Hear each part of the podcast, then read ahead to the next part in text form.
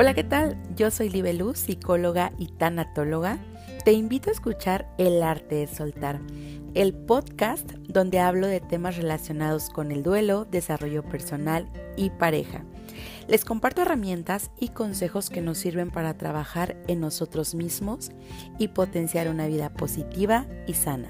Empecemos.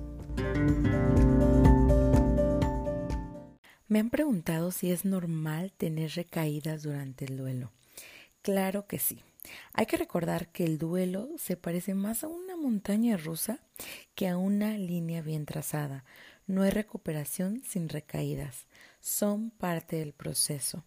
Bueno, de esto y más hablaremos en el episodio de hoy, aquí en tu programa, El arte de soltar. Bienvenidos.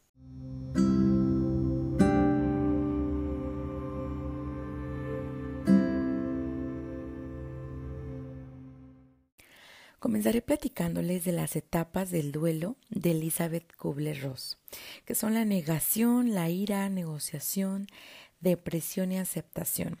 Les hablo más a detalle en un episodio de la primera temporada de este programa, que puedes escuchar si quieres saber más de estas etapas. Bueno, debemos tener presente que estas etapas no se atraviesan de una manera consecutiva una sola vez, ni se tienen que recorrer forzosamente todas. Cada proceso es único. A lo mejor una persona en un mismo día pasa por varias, pero casi todos los duelos comienzan con una negación, con un shock inicial que después de eso, cuando te empieza a caer el 20, te puedes enojar y te viene una rabia porque a nadie nos gusta perder. Después de ahí comienzas la negociación en la vida, yo te doy, tú me das, pero para que esto no haya pasado. Como les comentaba al principio, no hay un orden siempre así. Por ejemplo, una persona puede conectarse directamente al enojo antes de tener negación.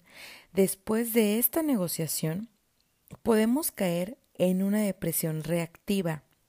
Quiere decir que reaccionamos con depresión porque perdimos al objeto de nuestro afecto y finalmente llegaremos a la aceptación. Me parece que eso sí, el principio de shock y negación y el final de aceptación son las dos únicas bases firmes, ya que todo lo demás puede ir y venir. Pero hay muchas cosas que te pueden hacer tener una recaída. Por ejemplo, imagínate que ya superaste la negación, que sientes que ya pasaste esa etapa y de repente vas a comprar la mermelada favorita, de tu hijo porque era la mermelada que le gustaba comer a tu hijo. Y ya que la tienes en la mano dices, pero si mi hijo ya se murió, ¿qué estoy haciendo? Fueron tantos años de comprar esa mermelada que ahora se hizo de manera inconsciente y de pronto dices, pero ¿por qué me pasa esto? Y se siente horrible.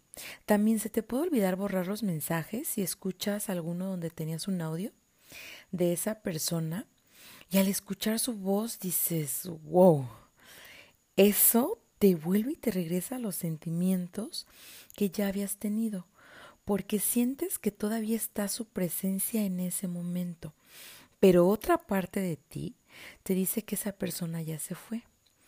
Especialmente las recaídas se dan cuando viene un aniversario, un cumpleaños. Estas fechas coinciden con crisis y entonces viene la recaída una canción en la radio que no te esperabas, el olor de ese perfume especial. Ok, y ahora, ¿qué hacer frente a una recaída en el duelo? Respira y piensa. Ningún sentimiento es permanente. Hoy me siento así y voy a sentir esta emoción que siento este día. Mañana será un día nuevo. Y el que hayas tenido una recaída no significa que vayas a empezar todo el proceso. Si piensas que estás peor que al principio, acuérdate que es parte de. No quieras seguir un patrón definido, no quieras una línea recta, porque te vas a frustrar. Hay cosas que no podemos controlar en el duelo, así que fluye, deja que el día pase y repítete que lo mejor está por venir.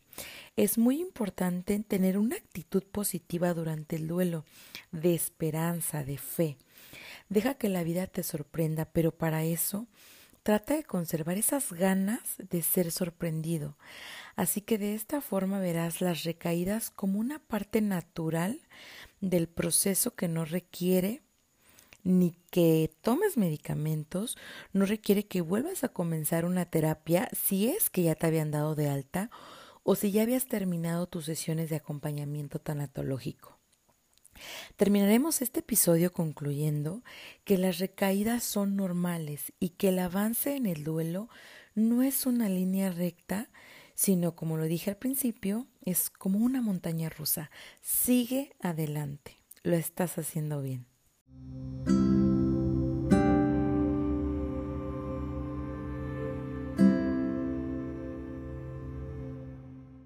Recuerda, extrañar no es estar vacío, sino estar lleno de alguien que se hace presente a pesar de la ausencia.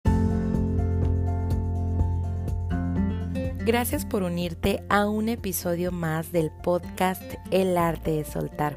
Espero que lo hayas disfrutado y sobre todo te haya aportado algo.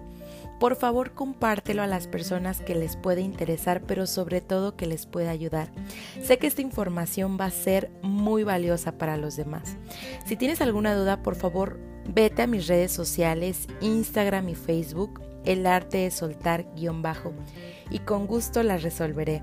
Te mando un fuerte abrazo y nos vemos la próxima semana en otro episodio más aquí en tu programa El arte de soltar. Hasta la próxima.